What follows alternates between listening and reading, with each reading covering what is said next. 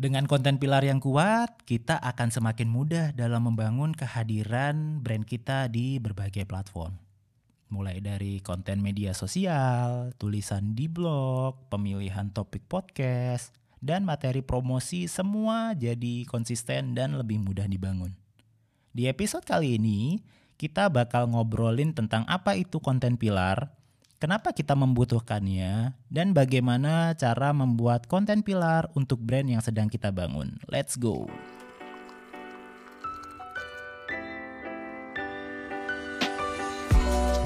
Hai, selamat datang di Berondang Branding.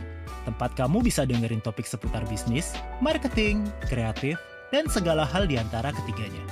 Bareng saya Lintang Noviantara, setiap hari Senin, di sini kamu bisa dengerin insight yang mungkin bermanfaat untuk pertumbuhan brand yang sedang kamu bangun. Bro, dan branding. Karena kalau terlambat, pertumbuhan brandmu bisa terhambat.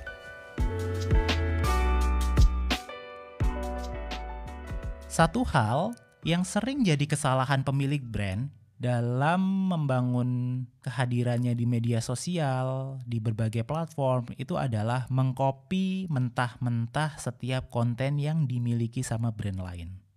Ketika ini dilakukan secara berkepanjangan, pada akhirnya brand kita bakal mulai kehilangan yang namanya autentisitas. Di sinilah sebuah kerangka konten yang disebut konten pilar itu diperlukan. Konten pilar tuh bentuknya seperti sebuah kategori yang akan jadi topik pembahasan sepanjang kita membangun narasi di dalam brand kita.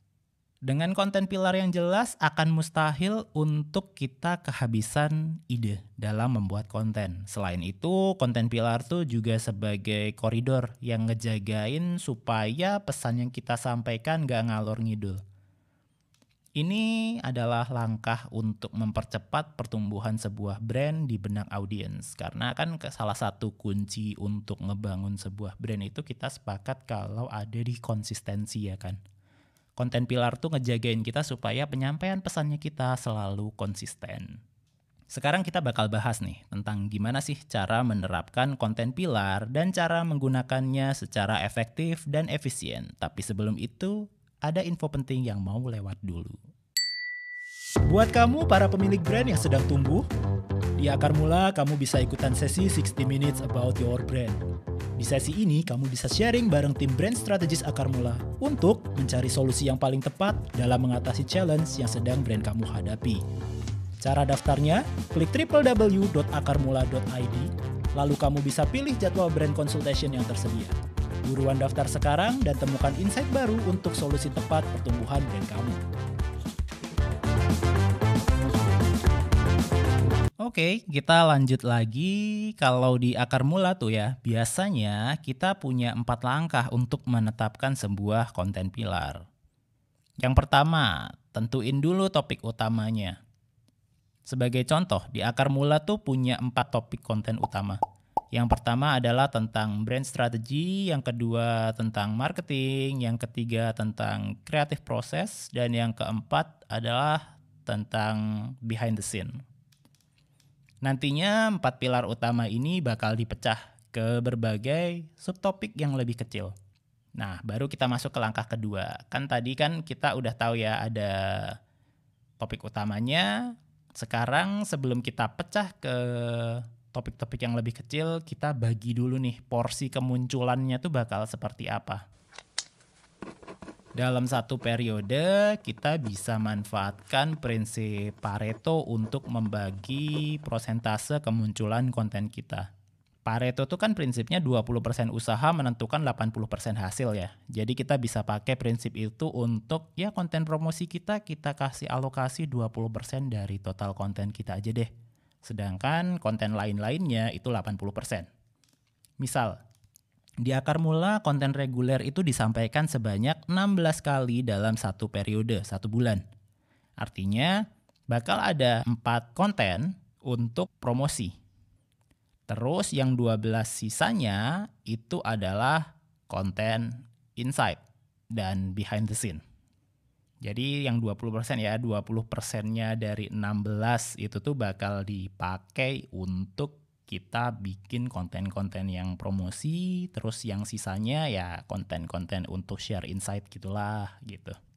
Terus kita masuk ke langkah yang ketiga.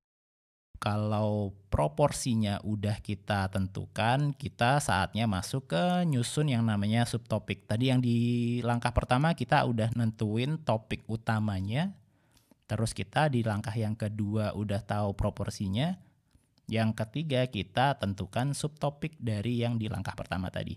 Misal contohnya kayak gini. Kan di akar mula salah satu konten utamanya tuh ngomongin tentang brand strategy ya. Nah, brand strategy itu tuh kalau dibagi lebih kecil lagi itu ada beberapa ada brand identity, ada brand positioning, ada diferensiasi, dan ada brand personality, dan masih banyak lagi sebetulnya. Terus untuk yang misal nih contoh lainnya pilar marketing. Pilar marketing kita bisa bahas tentang social media marketing, kita bisa bahas tentang search engine marketing, atau kita bisa bahas si mix marketingnya itu sendiri. Kan kita tahu mix marketing itu ada 7P ya. Kita bisa bahas dari sisi produk, kita bisa bahas dari sisi price, dari place, promotion, people, dan lain sebagainya. Nah, jadi panjang kan dan nggak mungkin tuh kita kehabisan kerangka untuk bikin konten. Terus kalau udah kita bisa masuk ke langkah yang keempat. Langkah yang keempat adalah terus-terusan melakukan tes dan ukur efektivitas masing-masing subtopik yang udah kita buat. Karena belum tentu tuh subtopik yang kita pilih akan menarik buat audiens yang kita ajak bicara.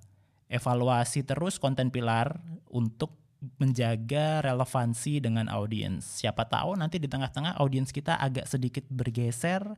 Nah, itu kita perlu sesuaiin lagi tuh tren apa nih yang sebetulnya lagi diomongin sama audiens kita. Mereka masih relevan nggak ya ngobrol pakai pilar ini? Gitu-gitulah. Oke, kita sekarang sampai di ujung episode. Ada dua poin yang kita semua sebagai pemilik brand harus sadari. Yang pertama, insting manusia itu sebetulnya menolak sesuatu yang baru. Kita selalu nyaman dengan kondisi apa adanya yang saat ini sedang kita rasakan.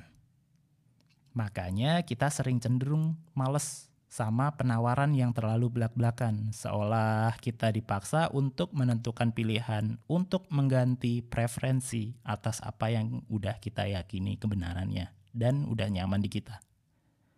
Di sinilah pentingnya membagi porsi konten promosi dan konten-konten lainnya. Jangan sampai brandnya kita tuh terlalu ngedorong yang namanya penjualan sampai annoying gitu. Terus juga penting banget untuk cari tahu idealnya di platform mana kita melakukan penawaran, di platform mana kita membangun kedekatan dengan audiens. Itu penting banget. Yang kedua, konten itu selalu menarik yang namanya perhatian. Salah satu cara melakukan penawaran adalah membuat audiens menjadi dekat dengan kita terlebih dahulu lewat si konten tadi tuh. Ketika mereka udah noleh pertama kali, nyaman dengan cara kita menyampaikan informasi, lama-lama mereka akan percaya dengan apa yang kita sampaikan mereka akan semakin dekat dengan kita.